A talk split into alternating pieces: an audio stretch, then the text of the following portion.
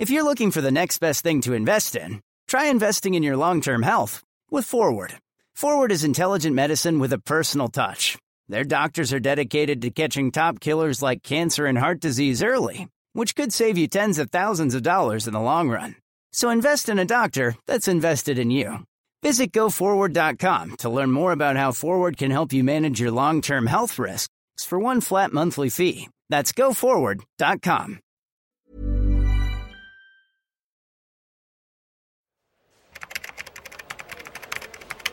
It's no secret that writing can be lonely work, but does it really have to be? Whether you're full time, part time, or just starting out, you'll get insights into the tricks, tips, and production habits of writers from every level of the biz. From best selling authors to those launching their first novels, you're sure to be in the company of friends as we encourage great writers to divulge and share their secrets. This is the Great Writers Share podcast with your host, best selling author, Daniel Willcocks. Hello and welcome to episode number 54 of the Great Writer Share podcast, where every week we hijack an hour or so of time from some of the kindest and hardest working writers around today to join us on the show and discuss everything that makes them tick, raw, and bounce. Today's date is Monday, the 21st of September, as of recording, and for those who maybe haven't joined in a couple of weeks, who have been a bit oblivious to the last few weeks of what's been going on, um, I am probably going to be the last one within our intros just to remind people that this show has changed slightly. So the interviews are still exactly what they were. We're still getting some fantastic talent on, but the Great Writers Share did expand, and over the last few weeks, we've had uh, my lovely new co-hosts introducing some awesome talent. So we've had John Crinan uh, speak to V Castro, we've had Holly Lyne speak to Autumn Burt, and Faye Trask speaking to Ritu Bhathal. And uh, yeah, it's been really, really interesting from my perspective listening to the other guys sort of knock it out of the park. They're doing a fantastic job, um, and yeah, it's it's been an experience because I've still been very, very active with the podcast. I'm doing all the editing behind the scenes, all the publishing, making sure that the wheels are turning. Um, but it's nice not to have so much, uh, I guess, with time tied up into it, which has been uh, a blessing for me because I've got a lot of stuff going on at the minute. Um, and it's also fantastic just to hear the other guys just speak to the different people and and bring their particular flavors to the interviews, which I otherwise wouldn't have brought, and to to to uh, widen the pool of writers that we get to speak to on this because obviously there are a lot of people in the writing world. I want to reach everyone, which is impossible. Um, but the the more people we have involved, the more wider we can spread beyond what I would otherwise have been able to communicate with and speak to. And yeah, it's just been a lot of fun, particularly watching it from from the outside for a little while. Um, but speaking of what I've been doing uh, in in the meantime, I'll go into my fiction update. And in my fiction update, I have been working hard on When Winter Comes episode 5. Hard to believe we're already on episode 5 already. Um, and I have been saying for weeks that I'll probably make it a 7 to 8 book series, but what has happened is the story is now forcing me to a close. So I think there's probably one more good book in it. I don't want to overstretch it and just under under deliver on the ending because I've built up quite a lot in terms of the story. So I will be finishing the book on episode six, I believe, um, unless anything drastic happens. It will be a bit of a bigger book than the other ones, just to make sure that closure is there. Um, but it's exciting to get done, and I've got lots of stuff turning at the minute in terms of looking at turning it into an audio book. I've got another cover that's currently being commissioned to give it a variant cover for the box set. Um, and yeah, I've just got to work out what the plan is for that going forward because I basically just brought myself or given myself another month in which I plan to do some more stuff. And obviously, if I'm doing just one more book instead of seven, then that that frees me up for like a whole month worth of things I could do. Um, and I'm sure I'll fill that time very very easily. The other thing I'm working on at the minute is the Other Side anthology, which is a horror anthology run through my uh, fiction company Devil's Rock Publishing, and uh, the submissions for that closed. When was it? About two. It was the end of August. The submissions closed for that and finally got through reading the 177 submissions um, alongside a very very uh, useful helper who's been helping me read some from some of the stories. And uh, i'm now in the position where i've picked my finalist. The book is going ahead and i'm basically on a speed run to get it all edited and ready to go hopefully by the middle of october I haven't committed to anything in terms of pre-orders or anything because I know that things might come up along the way. But that's kind of what I want to go, what I want to push for because it'd be good to have something in time for Halloween. But I also don't want to compromise the quality of the product, so I don't want to rush it too fast and miss something that could be glaringly obvious. So the other side anthology that's coming, and then in terms of my non-fiction side of things. I'm chipping away at my productivity book. Um, to be honest, I'm not massively far into it. I'm doing a lot of percolating on that and research and ensuring that the book is as thorough as I want it to be and it fits. I've, I've got a very, very clear idea of what I want it to be in my head and I really want to make sure that I hit that and get it to where it needs to be. So I'm trying not to rush it too much. Uh, I've got a task to get another 5k or so of that written this week, which I'm excited for because I do find, and I've mentioned this before, but I do find that I really enjoy this, the process of writing nonfiction. And the the last update from me is that last week I no two weeks ago I did have a photo shoot with a professional photographer, a former colleague of mine who's gone into photography and stuff. And I've recently got the photos back from that, and they are fantastic. Um, for anyone in the UK around the Midlands that wants to check out her work, it's at Wild Violet Creative, and uh, she does branding, she does photography. It's it's absolutely brilliant. But everything that I asked for, she delivered. For people who want to check out the photos, I've got some of them up on my website at www.danielwillcocks.com. Uh, there are some on social media, and I've got a whole load in the bucket that I've not yet released because I've got a. I'm basically working on a lot of things in the background that will need these photos, and I don't really want to sort of um, air them too early. So that's all been going on, which has been a lot of fun. But the reason you're here today isn't for me, it's to listen to our guest, who is Jennie Nash, who is a book coach and the head of bookcoaches.com and Author Accelerator, a service which essentially pairs you with a book coach and helps you reach whatever your definition of success is as a writer. So they're basically book coaches are basically like a personal trainer for writers. They're there with you in the trenches every step of the way. And uh, we talked to Jennie a lot about what book coaching is, what her definition is, and how she got involved in it. Um, because she she was a Midlist published author as well, or is. Don't don't take that away from her. we talk about the the truth behind the author journey and some of the very common uh, misunderstandings that a lot of people might have, and also the similarities in the startup world and the business world and how they can translate into your writing career if that's what you want to make this.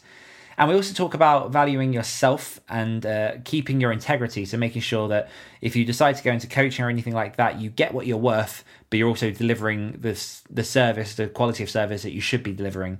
Um, so all of that coming up very very shortly. Before we get into that, I want to give a quick shout out to all of our patrons over at www.patreon.com forward slash great writers share, where for as little as $1 a month, you can get access to a whole load of extra good stuff, including early ad free uh, releases of each episode. You can go over into our Slack community and get involved in our sprint and accountability channels, as well as so much more. And you can also enter our monthly giveaway, where every month we give away a random book of choice, which uh, is designed to help authors. And this month's book is the wonderful Holly Lyne, our, our co host. Holly Lyne's goal setting for authors, and she's offering a signed copy for anyone that gets over and gets involved in that competition. So if you want to get your hands on that and all that other good stuff, just go over to www.patreon.com forward slash great writers share. And now, without any further ado, we'll dive into the interview with the one and only Miss Jennie Nash.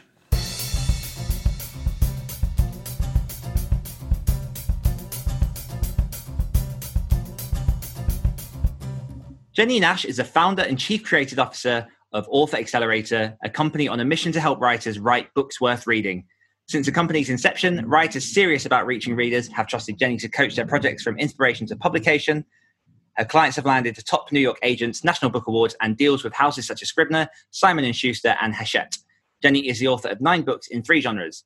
She taught for 13 years in the UCLA Extension Writers Program, is an instructor at creativelive.com, and speaks on podcasts and at writing conferences all over the country. Jennie, welcome to the show.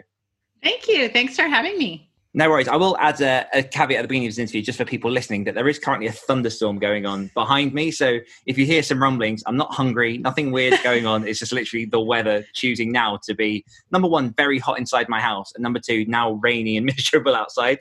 Welcome to England. Um, but we're obviously here to talk about you. And I was saying before we started recording, I've become a very, very big fan of yours very, very, very quickly. I think it's literally, you probably came into my, my bubble of knowledge in the last two weeks or so. Um, and it probably sounds a bit stalkerish, but I've literally been down the route of listening to every single podcast you've been on, listening to all your nuggets of wisdom. I am, I am just, I'm there. I'm, I'm with you. So I'm very, very excited to have the opportunity to ask you my questions, pick your brain, and hopefully take you in some directions that you haven't quite been before. Um, which you know I know is wow. difficult. You've been on a lot of different podcasts. Um, no, first... I love it. I love it. Thank you. And I actually I appreciate I appreciate the attention. You know, I do the same thing. I I love learning and I love you know, so if I follow someone and I'm interested in them, I, I read all the things. So I get Just, it. Yeah, no, I, I, go very deep very quickly on, on things that I that I enjoy and uh, particularly resonate with. And I thought what might be an interesting place to start is uh, I've seen so this name isn't particularly a name that pops up a lot within write, writing circles but um, as someone myself who is uh, an ex-marketer and obviously as part of a writing business you have to market that's a big part of it. I've seen you bring up seth godin quite a lot. And i just wondered what is your what is your uh, connection with seth godin and why does he resonate with you so much when it comes to your your author business that's a, a, question I have never been asked. Um, yes, already yeah, you you win. Um, and it actually, it's actually i think a very interesting answer so i one of the things that i have done and and this is 2020 hindsight i didn't know i was doing it while i was doing it but the thing i have done is to bring in the learnings and the teachings from the startup world to writers. And so the entrepreneurial startup world you know they've it's like a whole culture it's a whole thing. It's a whole there's the fail fast there's you know just all the lingo and there's all the um the idea of making something of risking something of looking for the hole in the market and of empowerment that an individual or a group of individuals can see an opportunity come together and the tools are there to to execute it. And and that combined with the the digital marketplace that is out there now like there's so much possibility. And so one of the things that i have been doing is combining that thinking and that thought process and that development process with the creative process and bringing it to writers. And the thing that i have just found over and over and over again is writers are just woefully unprepared for how to be a writer in the world right? They mm-hmm. they know how to write or they're learning how to write and that's the thing that they're they're drawn to and they're attracted to and they're good at but then when it comes to it, and it comes out in really simple questions like i'm scared of social media or i don't know if i should go on twitter or instagram and that's not really what they're saying and what they're saying is i don't know how to be in this new fast moving world as a writer and so that is a path that i've been on for a while is bringing those lessons and learnings and teachings to the writing community. It's it's where my entire business is built upon this that idea and that the idea that the creative process can be broken down with systems and strategies. So where Seth Godin comes into all that is he's obviously kind of a star in that realm of you know he ran a, a, thing called the alt mba which is an alternative mba and he espouses this idea that you don't need to go to school you just need to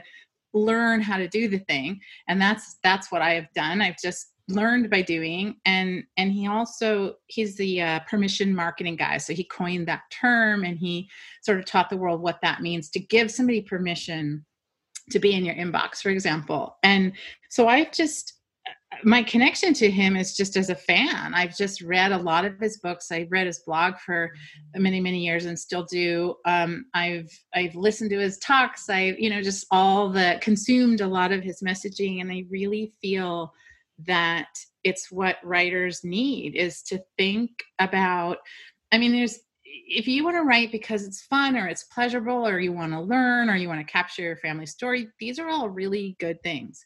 But if you want to get write something that gets in strangers hands and makes an impact and makes money that's a whole other ball game and if you're in that ball game you got to know the rules of it. And seth godin on marketing is one of the people that can you know teach you those rules and he's so so translatable and so so easy to digest. And i think that one of the things that you pick out there is writers don't have that that wider knowledge of, of what it is that they're actually seeking. They're not aware of obviously the questions that they they don't know uh, how to seek the answer to. And i think that particularly even with writers who i've seen that are, that are very much already in the game they don't look beyond writing to things like business, to things like marketing, and particularly, like say, the whole startup uh, ecosphere, the whole um, process behind all that is so so fundamental, not just to the individual businesses, but to to how to run a business overall. And I think there's so many lessons within that that people are neglecting. I know that um, another name I've seen you bring up as well is uh, people like Simon Sinek as well, and understanding sort of what you're doing so you can translate that to people and make those real connections. And that's a layer that a lot of people do just seem to miss from from what I've seen on my side. I'm sure you probably have on your side as well. Oh, they abs they absolutely miss it. And so uh, his book Start with Why mm. is is um man, I wish I'd come up with that title. but um the you know the idea that's the first thing I ask any writer I'm working with is why are you doing this? Why are you why do you care? Why are you in this? Why does it matter to you? And and his book Simon Sinek's book is about corporations and companies and startups that you have to know why why you're doing what you're doing. It's no different for a writer. And and then uh, his newest book the infinite game i love that idea of uh, it's not about who makes the most money or who gets on the bestseller list in the case of a writer or you know it's it's about that constant iterative process of refining and um, and doing and doing over and doing again. And i find that that's the writing process that's the revision process that's the process of um, writing a book and then writing another book. You know you see so many writers who uh, they get stuck because they think that the book they're writing is the last book they're ever going to write or the only book they're ever going to write even if they have a million ideas because it's its idea that it's going to live forever because it does right? It's, just, it's just there it is it's on the shelf forever. But you can write another book you can have another idea you can evolve you can grow you can iterate. And so all these business ideas i just i just really when i say that i i know i've been doing this in retrospect i didn't set out to do this. And and i'm an unlikely person to have done this because i I came up through the writing side and the publishing side, not through the business side. And I came to all the business things just by temperament and and pleasure, I guess, and began really seeing that crossover. And um, the book that really did it for me was Creativity Inc. by Ed Catmull, who was one yep. of the founders of Pixar. I just I just think every writer should read that book because what they did was they systematized story. That's what they did. And and it was just mind blowing to me. And when i read that it was it was i just just you know light bulbs were going off everywhere. I thought that's it. That's that's it. And um so yeah i just i think writers need to realize that creating is only part of it. It's only the start and there's so much more and that actually they have the the talents and skills and mindset to do really well at it. Mm. And I realize that we've jumped straight into some pretty heavy topics, to be honest, for, for people that might be listening to this. And what we haven't yet done is actually uh, given a little bit of background of your journey. So, would you mind just giving sort of like a brief overview of obviously you mentioned a little bit of sort of your your journey from writer and upwards. Um, are you able to add like a little bit more color to that in a, a, bit of an overview, and then we'll we'll jump back into the. the, the yeah, definitely. I I was a writer for many many years. I'm I'm 56. I think that gives some context because I've been at this for a long time. My first job out of college was at Random House, and I worked for a fiction and a nonfiction editor. And I was in the writing world on the magazine side and the publisher side for quite a long time. And then I was in it as a writer, and I became a really solid mid list writer, which is just as bad as it sounds. I was just doing well, getting big five book deals, making some money, but not making a real career of it. And and I was feeling a little frantic and desperate because I had this sense like this is all I know how to do. I don't know how to do anything else and I don't want to do anything else. And in the in the franticness something emerged into my life which was book coaching. And it it came from a request of a colleague in the UCLA writing program who asked me to help her because she saw that I was approaching the work with systems and strategies and with a market focus. And in in a writing program so many people are focused on teaching craft which is great. You have to learn craft. But I just by default was really focused. I was teaching memoir and I was really focused on you know you can't just write your story and put it in the marketplace. It doesn't work like that. You have to think about who it's for and who's going to care and who's the audience and what's universal in your story and why are you trying to share it and all these questions. And so this colleague asked me to help her not with a memoir, but with a book on writing, actually.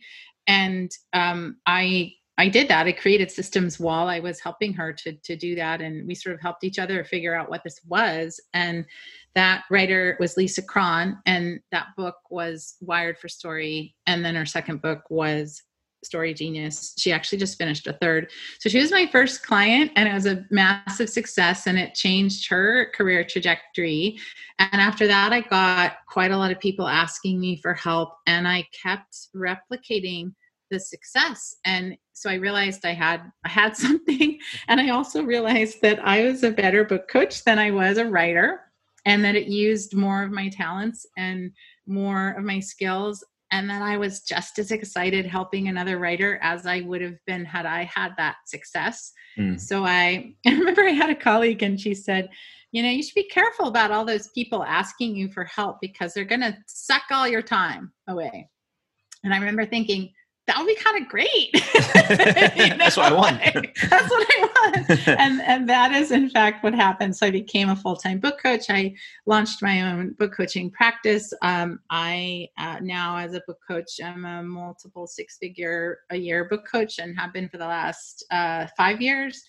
And I started a company training other book coaches, and that's Author Accelerator. And I have a training and certification program that I believe is the only one in the world I made it up, and there it is. Um, I'm just giggling because it's just so funny, but um, it's fabulous. We we have this amazing training program that we honed over the last five years, and it's working just beautifully. And we're teaching book coaches how to help writers write their best books, and also how to run sustainable businesses, both the writer and the book coach. So I'm kind of bringing all that business stuff into my business. I feel that my business is the business of teaching writers how to to do good work and book coaches how to have good businesses and i feel like we'll probably be doing a disservice um, by not explaining a little bit about what a book coach actually is.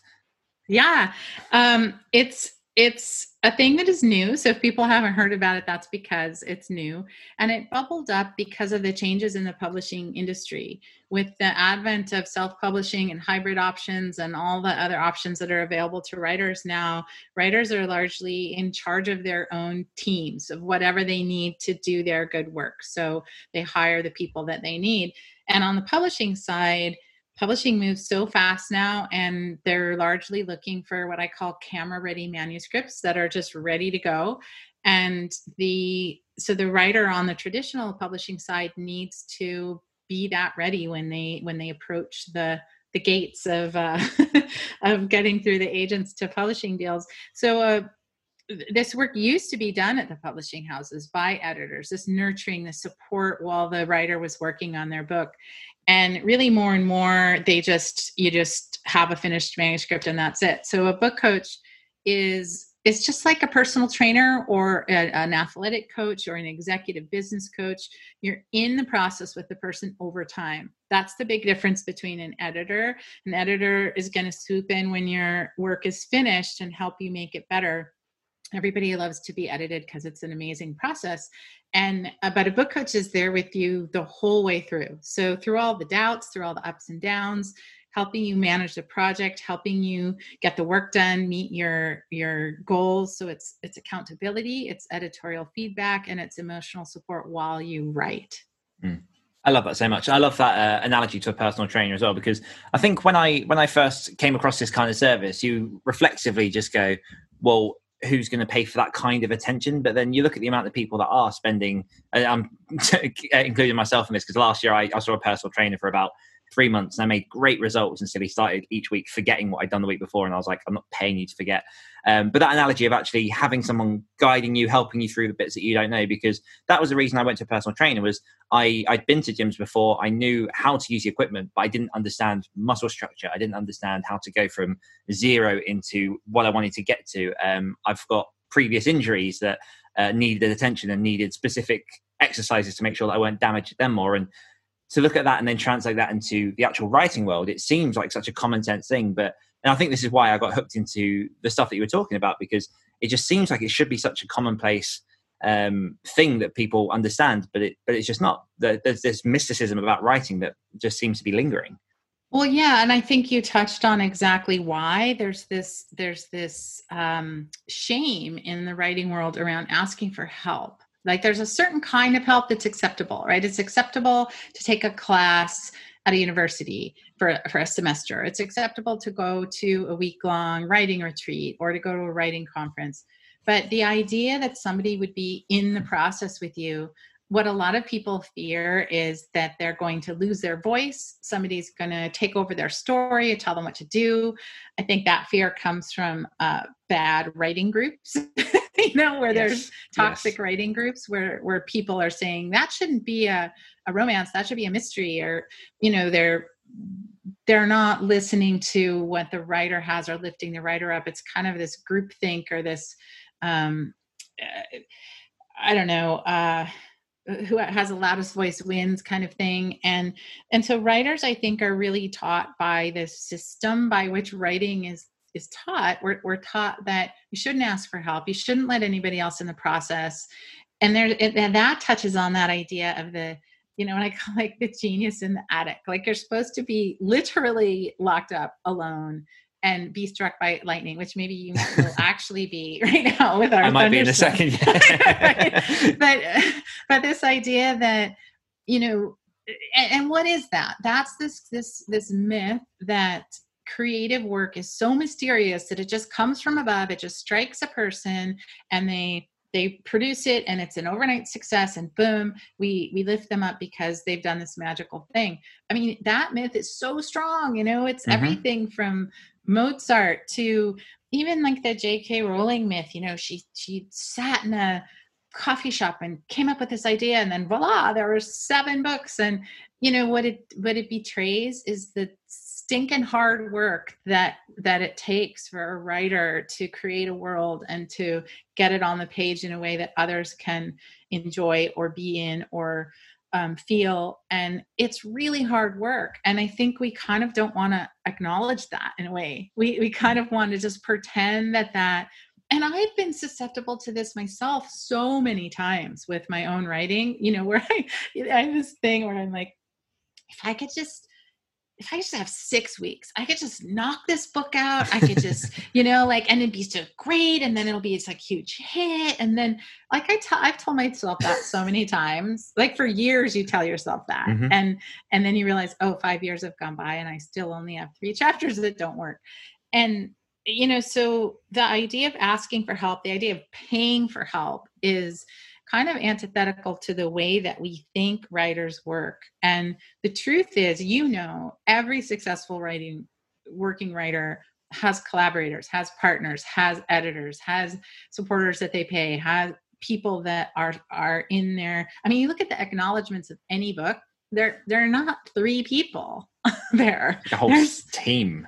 Dozens of yeah. people. And so um one of the things that I have taken upon myself to do is just educate people about what a book coach is and what we do and why it's worth it and and on the other side really I mean, I have this conversation probably with the book coaches and training more than any other conversation, which is people will be willing to pay you for what you do if you bring value to the process. And that, that what the coaches and training think that means is, well, I have to promise a success. So I have to promise ROI, you know, return on investment. I have to promise publishing success, reader success, sales success, agents, book deals, the whole thing. And I, I keep saying, no, you don't. I mean, does your trainer, you know, your personal trainer doesn't say, uh, you will only pay me if you lose 15 pounds and you know build 10% more muscle like you just don't do that or you'll only pay me if you end up being able to do 40 push-ups it's you pay them for the experience of having someone in the process with you and mm. you you value it for the attention that person brings. And it's up to you still to do the hard work right? Yeah you definitely have to own it. Um i i want to jump back a little bit to following on this thread a little bit. When it came to your own writing because like you said you were you were a middle list writer you were doing well by you know up and coming writer standards you were, you were making a living from it and then you went into the book coaching side of things how did you reconcile that journey from putting all your eggs into the writing basket into suddenly trying to go, okay, I think book coaching might be the way forward? Because I can imagine that was quite a, a transformation to go through. It was, and it, I think it was like any transformation it was it was slow at first mm. i thought of book coaching as as a side gig and a lot of people come to book coaching for that reason whether they're writers and they're looking for a more stable income stream or we have a lot of mothers who are looking for part-time work they can do on their own from their home uh, we have a lot of ex academics actually. Um, you know, so a lot of people think of it as an extra thing or a, a side thing, and that's how I thought of it as well.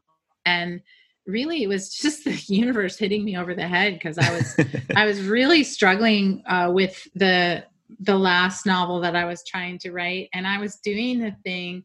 It, it was such a failure in so many ways. I was doing a thing that I now counsel everybody not to do i was i was rushing it i was i had this overinflated sense of my worth.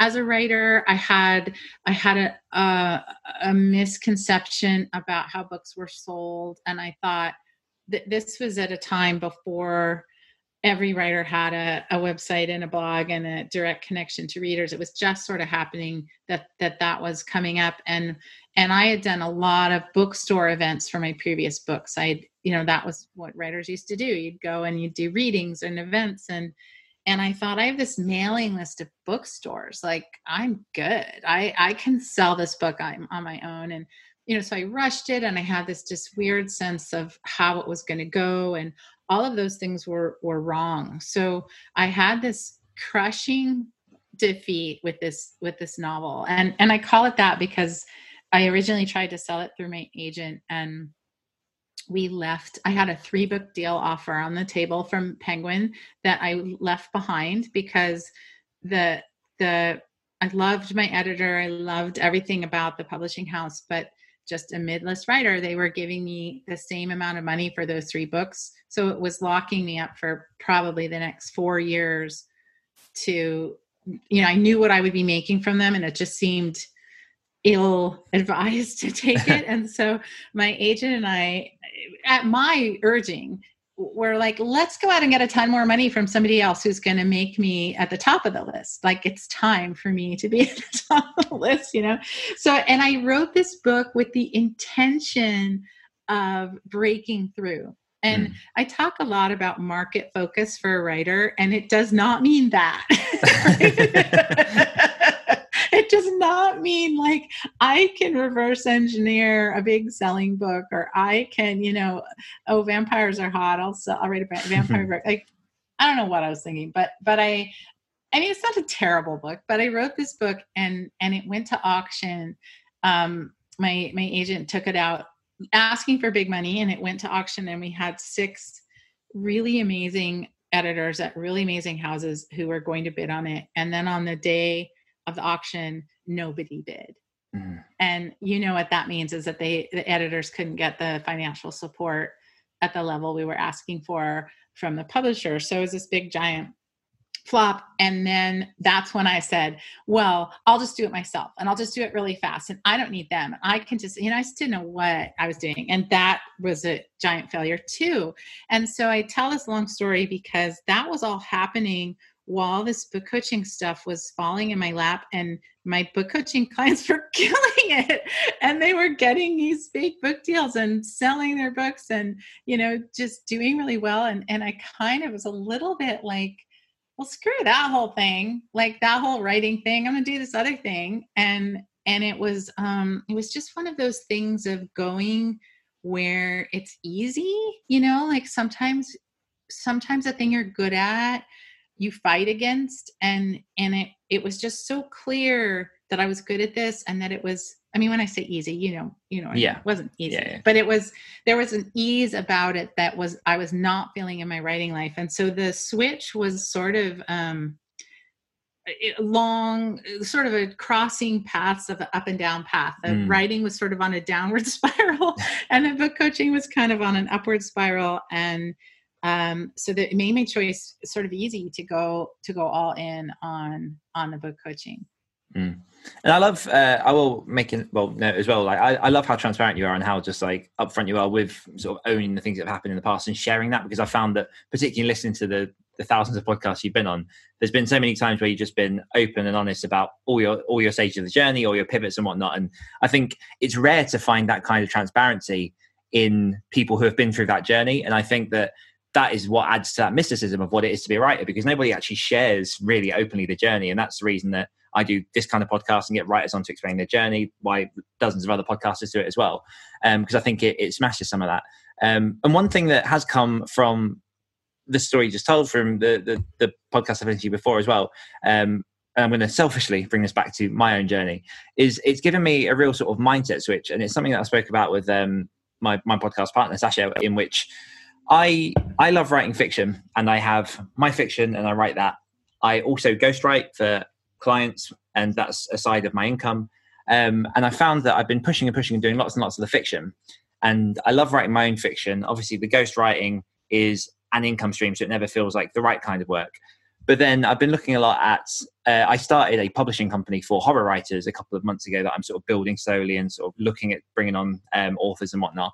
And one thing that I found over and over again is every time people are asking me why I started a publishing company, in my head, I'm going, because I love horror and I want to deliver to readers. But what is actually happening, or what I actually say, is because I want to raise writers' voices. So you talking a lot about, um, and we can go into this a little bit if you want as well. Sort of, I know that recently you pivoted from focusing Author Accelerator at writers to looking at book coaches. That resonated with me in terms of my my my head because most of the time when I started this podcast, I, for some reason, was like, this will help my writing. But what I'm actually doing is helping other writers understand journeys and and elevating other writers' platforms. And that's exactly what I'm doing my publishing company. So now I've had this bit of a mindset switch in which I'm going, okay, maybe maybe a big more chunk of my attention should be on helping writers and focusing and, and building writers up as well because I have that kind of platform to help.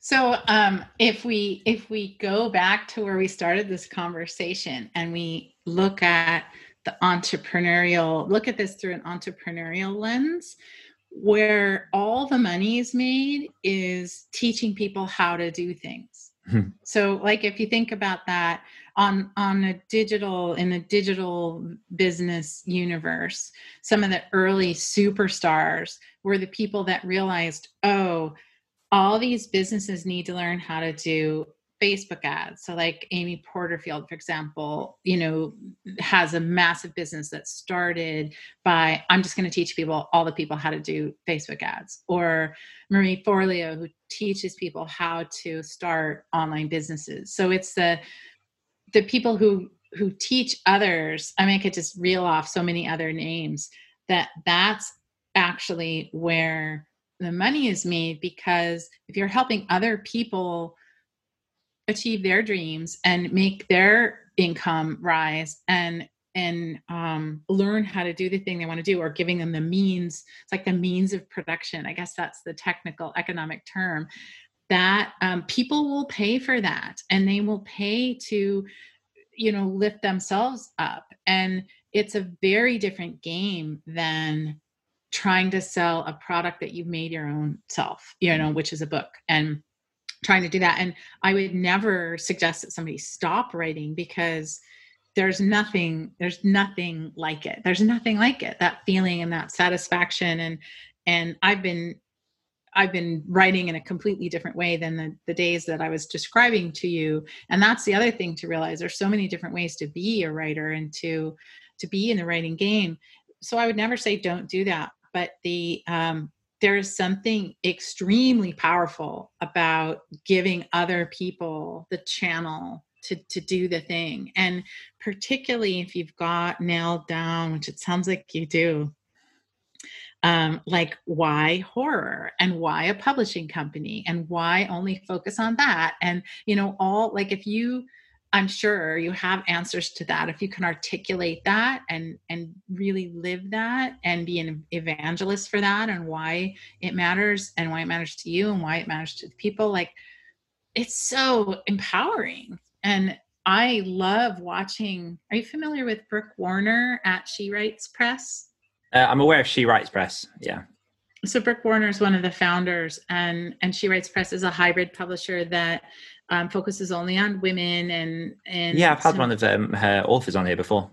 yeah and but what's really interesting is just listening to her talk about their mission and talk about being an independent publisher and talk about breaking the traditional publishing mold and talk about making room and making way for women writers and you know it's you listen to her and you're just like yeah like it's just great you know so um it sounds like you have that same sort of sort of um inspiration or motivation and and there is there is a lot of money to be made, a lot of satisfaction to be had. And, you know, it gets at what I think this is why I'm so interested in the confluence of of business and writing is because what what do people really want um, who are in involved in these things and what we want is to make an impact and i think now we're talking during at least where i am in california it's still the covid shutdown.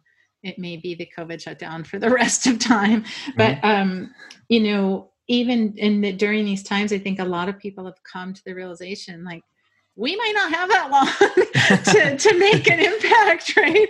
And like our ability to make an impact might be just upended at any moment. And and there's a sense of wanting wanting not to wait. And you know and it, how what does it having an impact mean? And for a writer it's it's having someone read your book and be be moved in whatever way you wanted to move them. Maybe wanted to scare them. Maybe wanted to uh, make them think about an alternative universe or an alternative way of being in a sci-fi or fantasy. Maybe you wanted to make them laugh.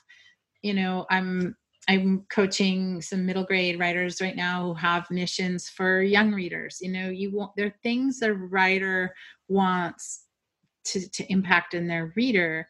And it's exactly the same with um, running a business and and starting a published company. And um, i think looking for the ways where they intersect is is really powerful. Mm.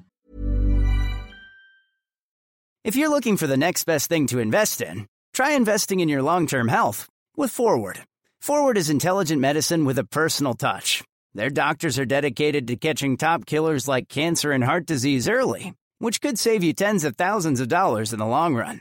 So invest in a doctor that's invested in you. Visit goforward.com to learn more about how Forward can help you manage your long term health risks for one flat monthly fee. That's goforward.com. How do you take that step from you're a writer and then you're now putting yourself in charge or not in charge but directly um, adjacent to other people as they take on that writing journey? Because that's one thing that particularly in my head is probably the biggest obstacle is going from okay i'm writing to okay i'm now going to take someone's hand and actually guide them because you stepping into those shoes you're, you're then the expert you're the person that people look up to. You have although you're not you shouldn't be responsible and accountable for their journey you still do have some sense of responsibility so how do you how do you go into that that journey I think it's an excellent question. And, and obviously, it's a question somebody would only ask if they're a person of integrity, because there's a lot of people that are starting businesses, and I would never name names, but um, making a lot of money just sort of offering things to writers that don't actually help. So, you know, the idea that you're even asking the question of wanting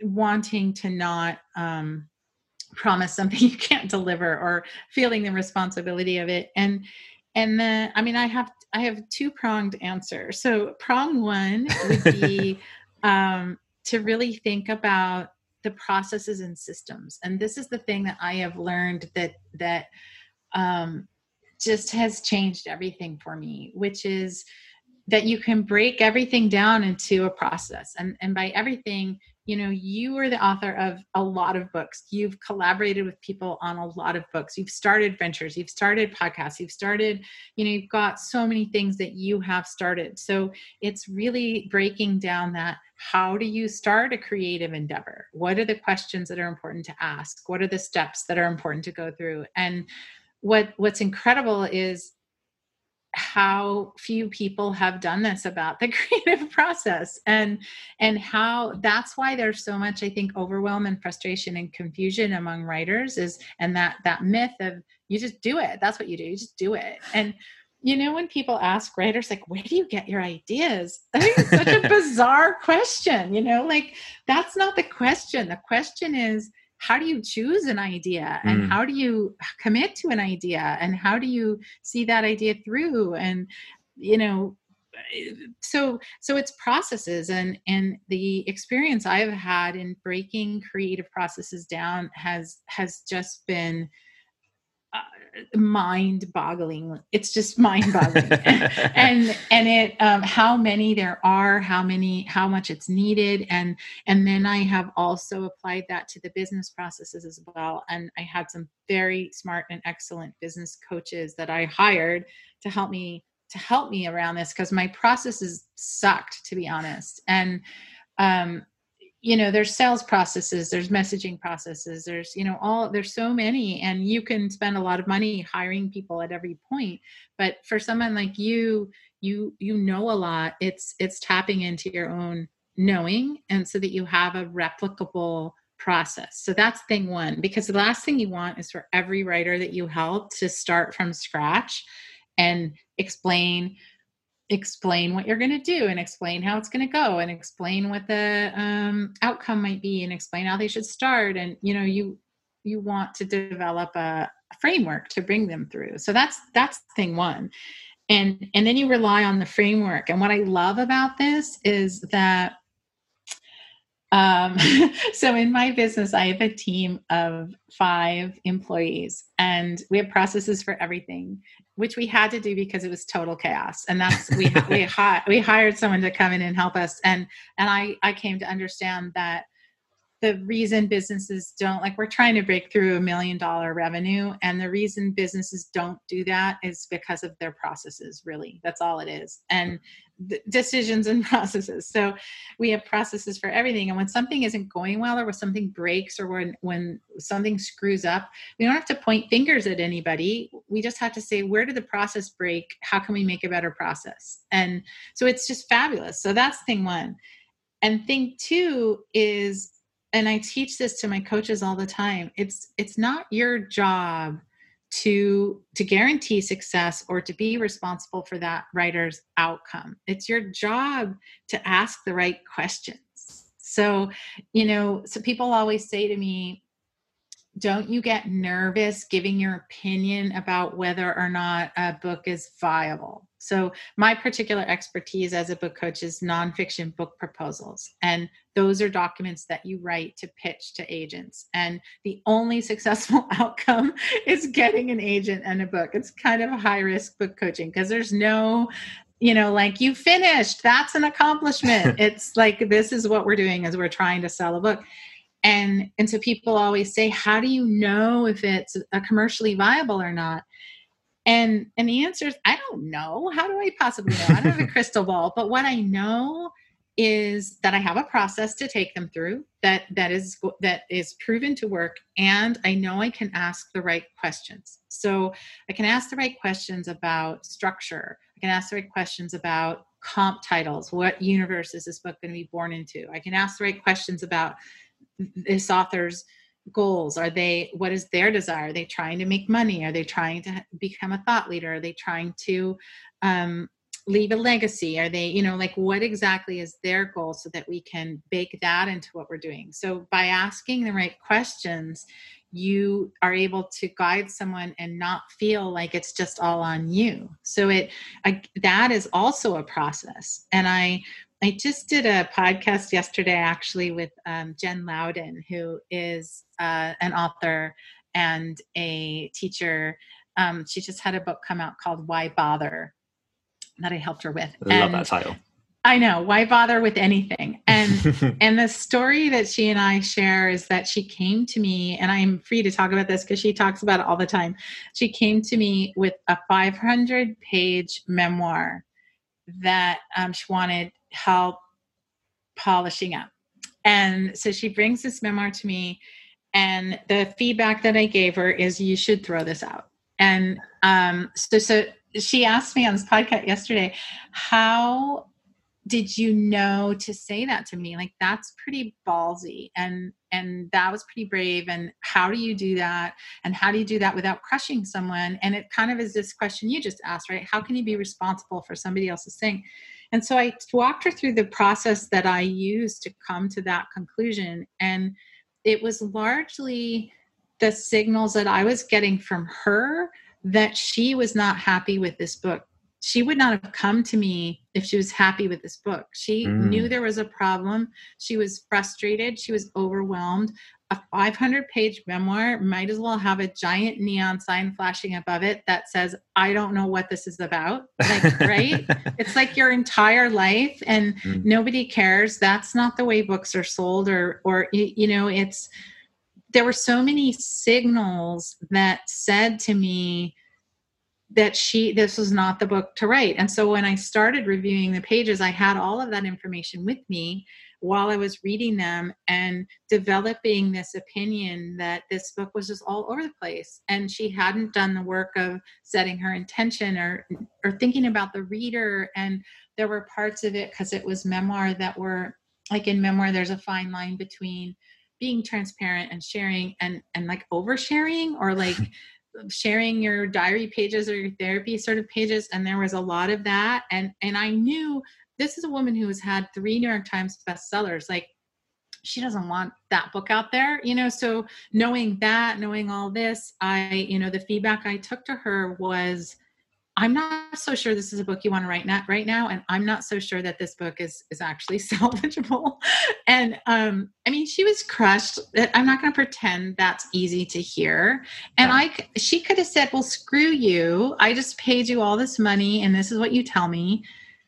And and so what I'm telling you is that it's not so much like um, oh daniel you better get really smart and you better know how to got you know get those writers to where they go. It's more you get you set up a process to ask the right questions and to hear what the person needs and wants and and to bring in your knowledge of what the market how the market functions and to ask those those writers the correct questions. And that's going to come like in a publishing process that's going to come in who you publish how do you choose how you know what is your metric? What is your metric for success once you do publish them?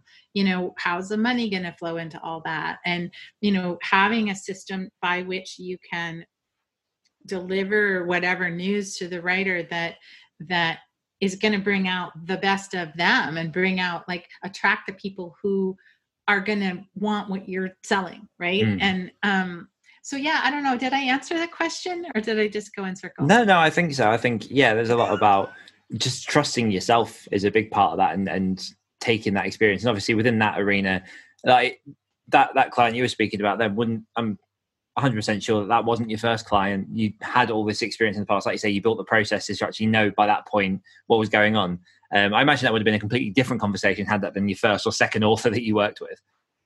Yes, yes, and I and I think well the thing I've learned in my years of doing this is that nobody few people are asking the big questions of of writers or of a piece of work. They're asking the little questions. Like they're going line by line or they're going chapter by chapter. They're not stepping back and looking at the whole sweep of it. And those are the kinds of questions that tend to elicit the the the big answers.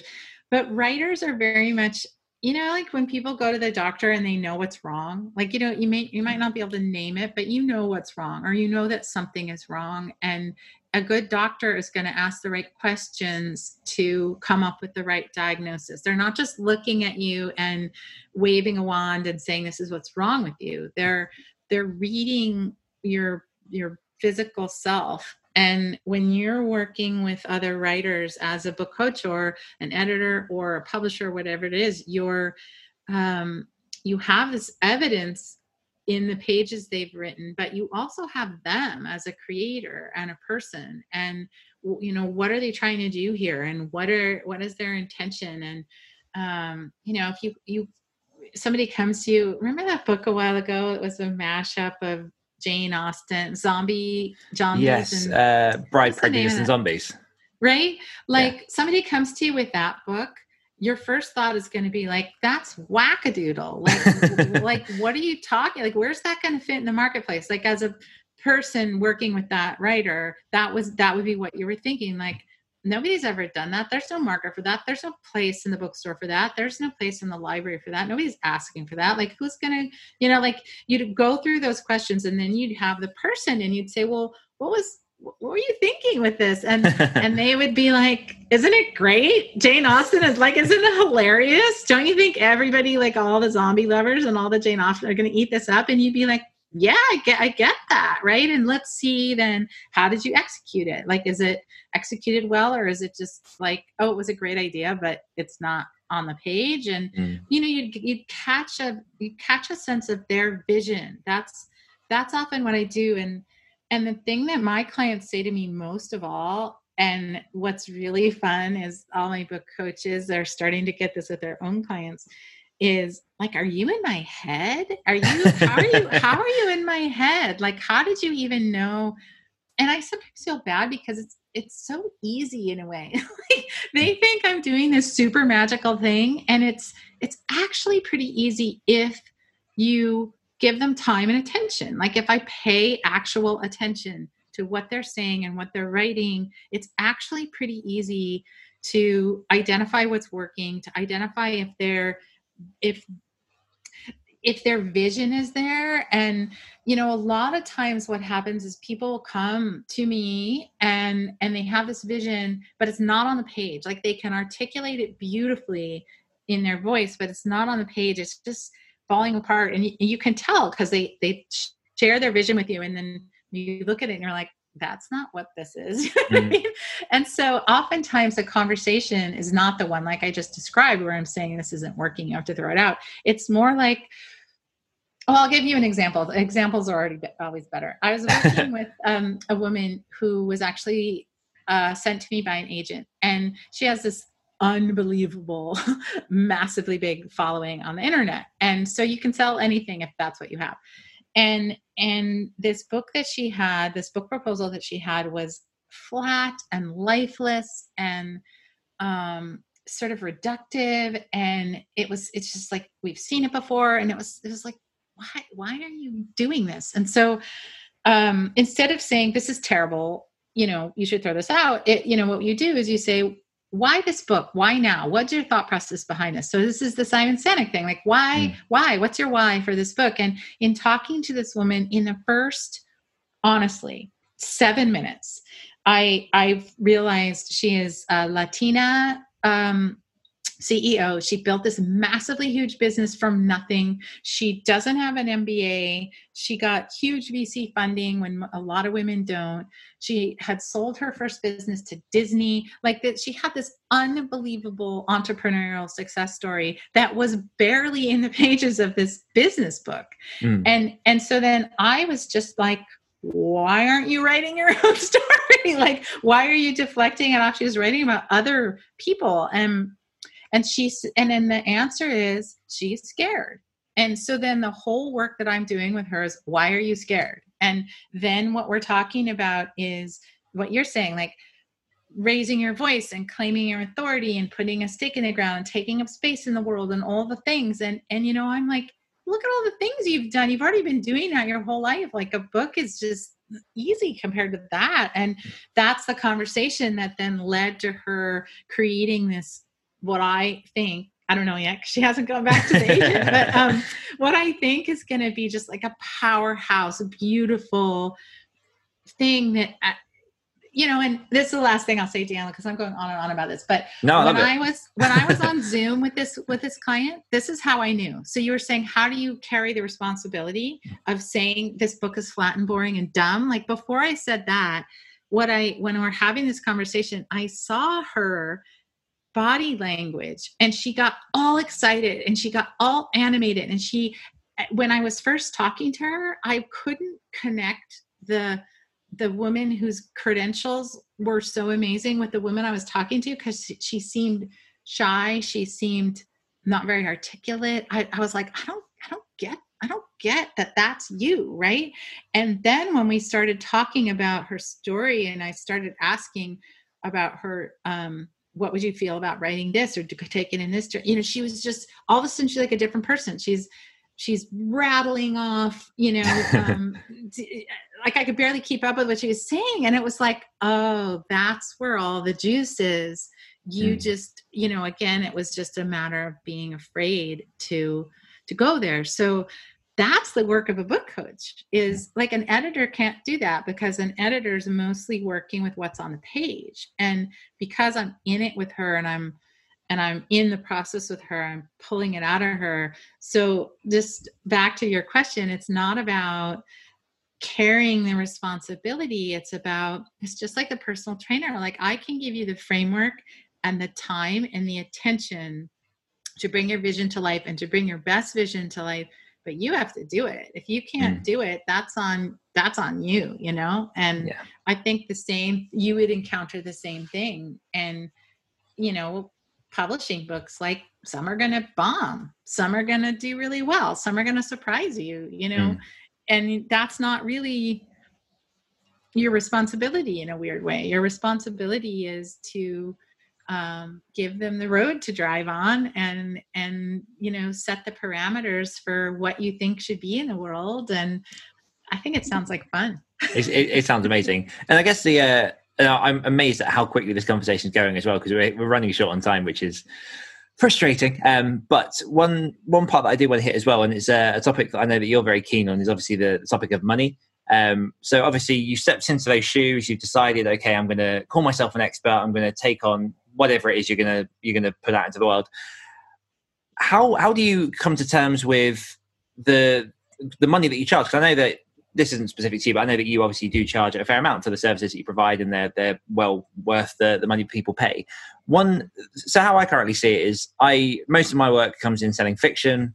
Obviously, it's very very easy for me to say to a thousand people, spend one pound on my book, or spend two pound on my book, or like to give me that that that in profit share it's very very different for me to say okay one person give me a thousand pounds for a particular thing. How how do you come full circle on that mindset and and value yourself in that way? Because i know there's an element of you know people will pay it but it's for me it's reconciling with that being okay with that in myself if that makes sense. Oh i mean we could talk about this for days. Honestly we could talk about it for days. And and i think it's really important to talk about it because part of what a problem with that myth we were talking about that lightning strike from from the heavens myth of creation i think what that myth does is devalues the work of the writer and devalues how hard they work and it makes me really insane to think that anyone is doing the work of writing a book and getting I don't even know what a pound is, but I, I think it's close to as close to a dollar right now, um, somewhere a little above, I think. But um, yeah. like a dollar or two for for the like how much time are they spending with that book? Probably 20 hours you know when you think about what you pay to go to the movies. Well when we used to be able to go to the movies. Um, in the better like, days. or what you pay for the things that you truly value in the world. Like why are we not paying our creators? And and that i think that's part of the reason why self-publishing has risen up so much is because publishers traditionally don't pay writers that well. You get like 15% of the sale price and then you give that 15% of that to your agent. Like you're not actually coming away with much of the percentage price of the sale of the book. And a lot of writers went to self publishing because they can control the the means that they get from the book.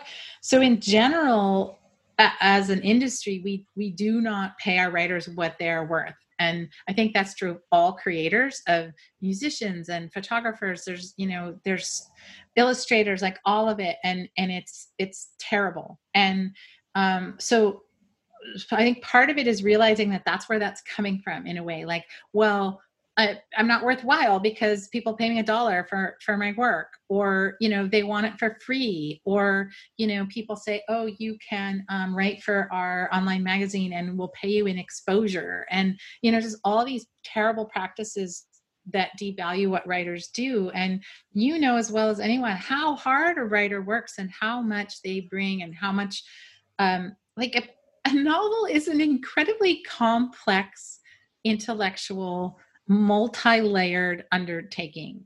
To the, the number of things that you have to do to write a good novel are there's a book that i love called the checklist manifesto by atul gawande um, and it um, he's the author of uh, is it being mortal? Being mortal i think his latest book. But um, he's a surgeon and the checklist manifesto is how you make a surgery a operating room better which is you have a checklist and, and everybody yes. goes through the checklist and he talks about this for flying airplanes and building skyscrapers. It's a fascinating little book and when I read it, I was like, if you had to put a checklist down for all the things that a writer has to do to write a novel, it would be equivalent to what they're doing to fly a jumbo jet. Like, it's there is a lot and it's one person is doing it them, their own self and we're not paying them. And so that's where all this comes from. And as as a book coach i mean i have come into this as as a person my own self. This meaning ask for what you work worth and and make the big money. And so it's a i'm still in the fight of learning how to do it and and learning that it's okay and teaching others to do it. And just this morning i received two separate notes from two of my book coaches who one of them is about to have her first $100000 year this year. Wow. And and another of them um just had a little victory, but she wanted to share it with me where she was on the verge of lowering her price. She was talking to a potential client who was kind of hemming and hawing about her price because I'm adamant about asking a lot. And this client was wavering and um, she wanted to say like i'll give you a discount or i'll you know get, you can do this or i'll mm. you know cut the rate in some way and she didn't do it she just bit her tongue and then the person signed the contract and, and became a long-term client at the, at the higher range. She was mm-hmm. just thanking me for, she said, you, um, what she actually said was, you're like the little devil on my shoulder, like a little Jennie on my shoulder saying, don't devalue, you know, what you're asking mm-hmm. for. So I've become the, a bit of an evangelist for this. And, you know, you asked me, how do you do it? Well, I'm going to uh, give you another example because I think it illustrates it the very best. So what you have to think about is what your actual value is. And if you're thinking of yourself as a functionary, so like I'm a person who edits pages and I make them correct and clean. That's that's like a functional service that a lot of people can do. And there's a certain level that the market bears for that fee for that editor. And if you go to one of the freelance writing sites like um, I don't hate naming the names, but where people it's a race for the bottom on how yeah. little you can pay um, for freelance work. Like, don't ever go on those ever because how horrible for the pro- the providers doing that mm. work. But um, so the difference between that and and what I teach, I'm going to give you an illustration. So somebody comes to me and they want help with a query letter. And a query letter is the letter that you write to pitch to a traditional publisher. It's 250 words max. It's a tiny little thing. There's a whole ton of people that charge $50 to edit a query letter because it's this long. Like how much time does it take, right? So they put they put a $50 um, you know, hour long limit on it and they edit that up and they make sure it's clean and polished and that's the service that they're the transaction that they're providing.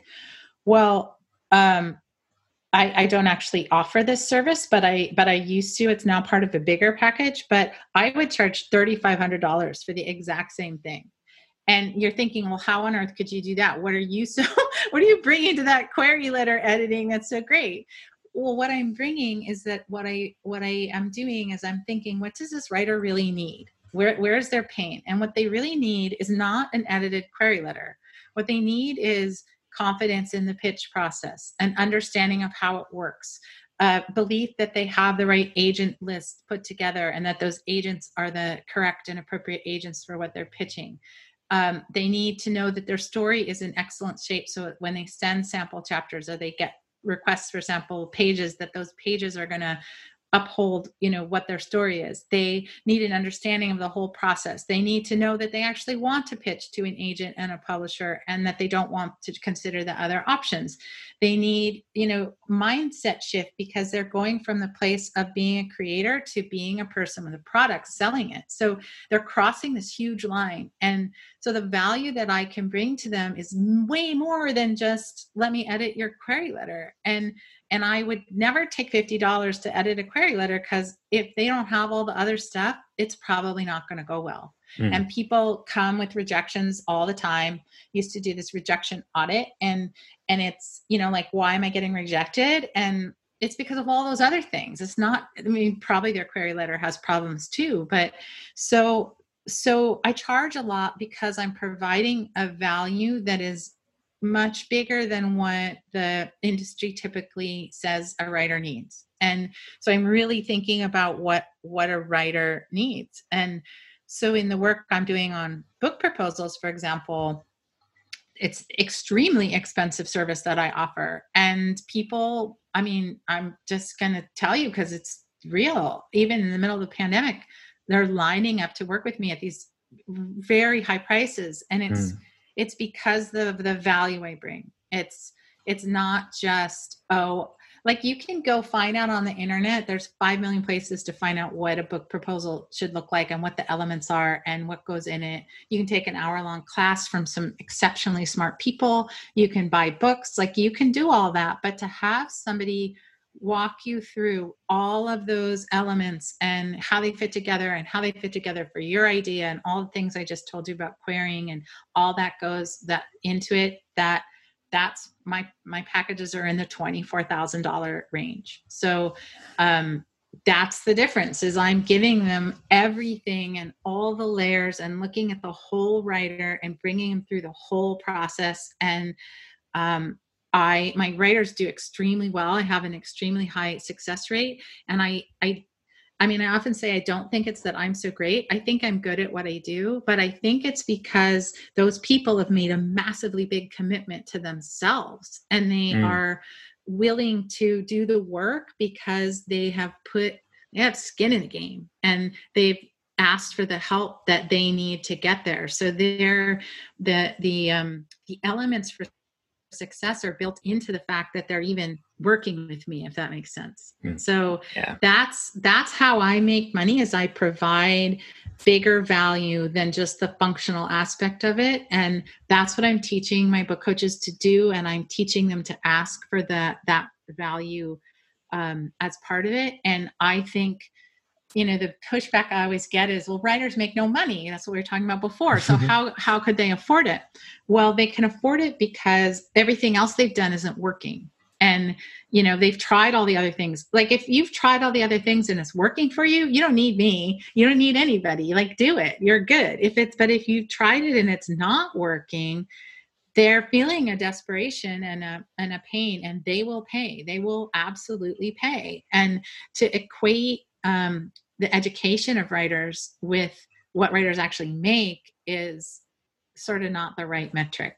Mm. Does that make sense? Yeah, absolutely. I think it's something to be said. Uh, one of the points you picked up there are people actually putting that financial, um, what's the word, stake into it. Um, because we, we say it all the time when it comes to writing as indies, in that if you constantly offer all your books for free, what you're going to get is a lot of readers, a lot of people on your mailing list who expect free things. Whereas if you can actually curate and bring in readers who are willing to pay, you're training people to expect to actually pay for the products you have. And there's such a, a disconnect with a lot of people's mentality in in how they see money. And I know that like I'm, I'm definitely not perfect. I'm still like working on because i know that i've charged for particular services to help people. I've run sort of short um, courses on how to write short stories and whatnot. Um, but they've definitely been down at the cheap end and i'm looking now at how how to incorporate that potentially into my business. Um, but yeah it's, it's a whole it's a whole hazardous game and i don't think it comes back to writing as well but it's just one of those things that they don't teach you at school. No and and if you know i just think really the solution is to think to step back and think like a business person, yeah. like an entrepreneur.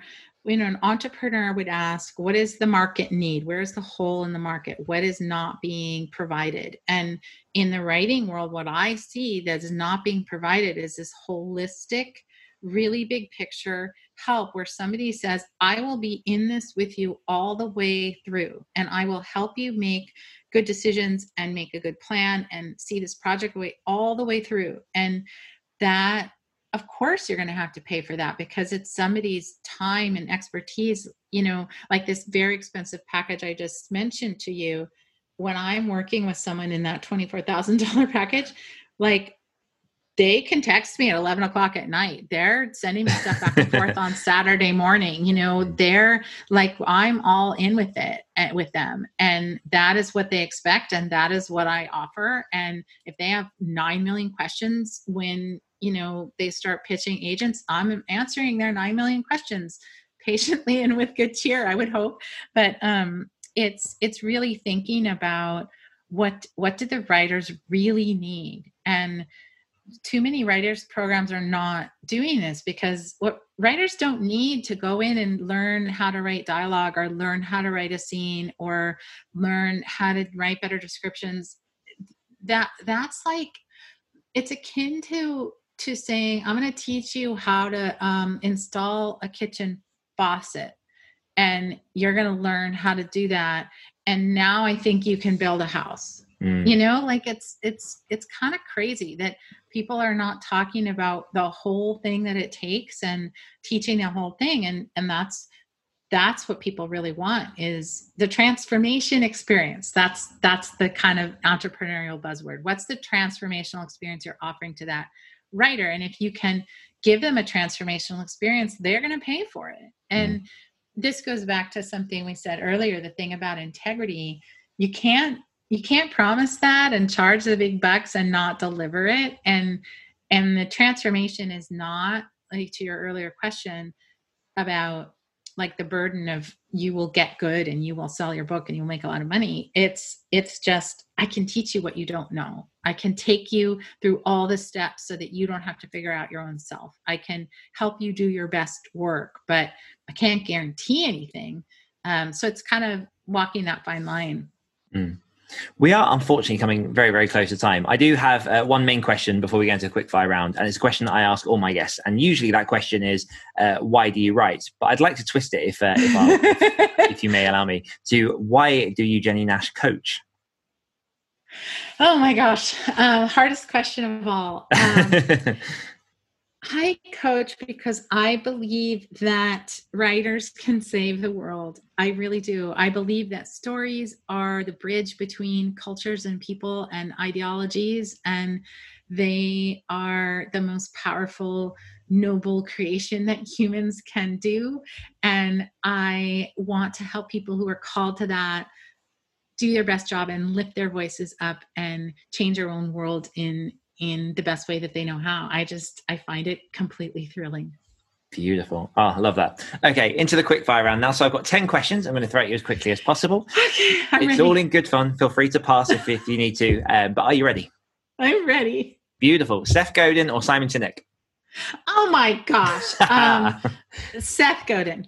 Cabin in the woods or a villa on the beachfront? Cabin in the woods. What's your go to snack? Oh my gosh, uh, blueberries. Do you have any pets? No pets. Who was the last writer to make you laugh? Um, I just watched Hamilton. Uh, Lin Manuel Miranda. Good just choice. Laugh and cry all at the same time. Amazing. Beautiful. Uh, one book you've recommended the most? The Creative Habit by Twyla Tharp because she shows that creativity can be contained. Nice. Favorite kind of chocolate? I can't eat chocolate. I'm allergic to it. Oh no. it's tragic. Do you have a hidden talent? Do I have a hidden talent? Um no. The older I get, the more I realize that I really am only good at a narrower a narrower realm of things. So I I I can't say that I do. What's your favorite season? Oh, um I love fall. Do you have a favorite animal? Hummingbird. Beautiful. That's 10 questions. One bonus question Where can my listeners find out everything about yourself and all that you're working on? They can come to bookcoaches.com backslash ABC, which stands for about book coaching. So it's bookcoaches.com backslash ABC. And you can learn all about book coaching. And there's a series of videos that walks you through what it is, who might be good at it, if you can make money, all the questions to uh, help you decide if book coaching is a thing you want to be or become.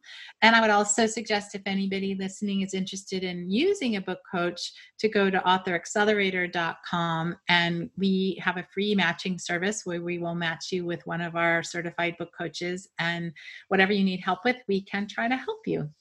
Beautiful. Well, Jennie Nash, thank you so much for donating your time. It's been a genuine pleasure having a chance to catch up. So fun. Thank you. No worries. And thank you everyone for listening, and I will see you next week. Thanks for listening to this week's episode of the Great Writers Share podcast. Next week, I'll be turning the tables on our wonderful co host, Faye Trask. Don't forget you can get early access to every episode of the Great Writers Share podcast and the chance to ask upcoming guests any of your questions just by becoming a patron of the show. All you need to do is visit www.patreon.com forward slash Great Writers Share and support the show for as little as $1 a month. One more time, that's www.patreon.com forward slash Great Writers Share. Until next time.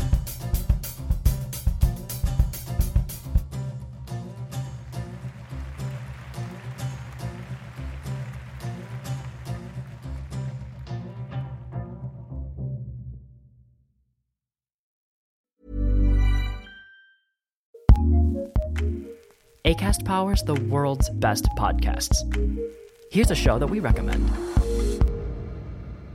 Hey y'all, this is Kenya, creative director and co founder of Domino Sound. And this is Alexandra De Palma, executive producer and co founder of Domino Sound. And we're a queer, disabled, black woman owned podcast production company and network creating authentic, inclusive, provocative content. We just launched Domino Presents, which is a new series of special audio projects. The premiere episode features the founders of Papi Juice, the queer art collective throwing the hottest parties in New York City and around the world. We also recommend The Cheat Code, our hit 10 episode audio soap opera surrounding a love affair.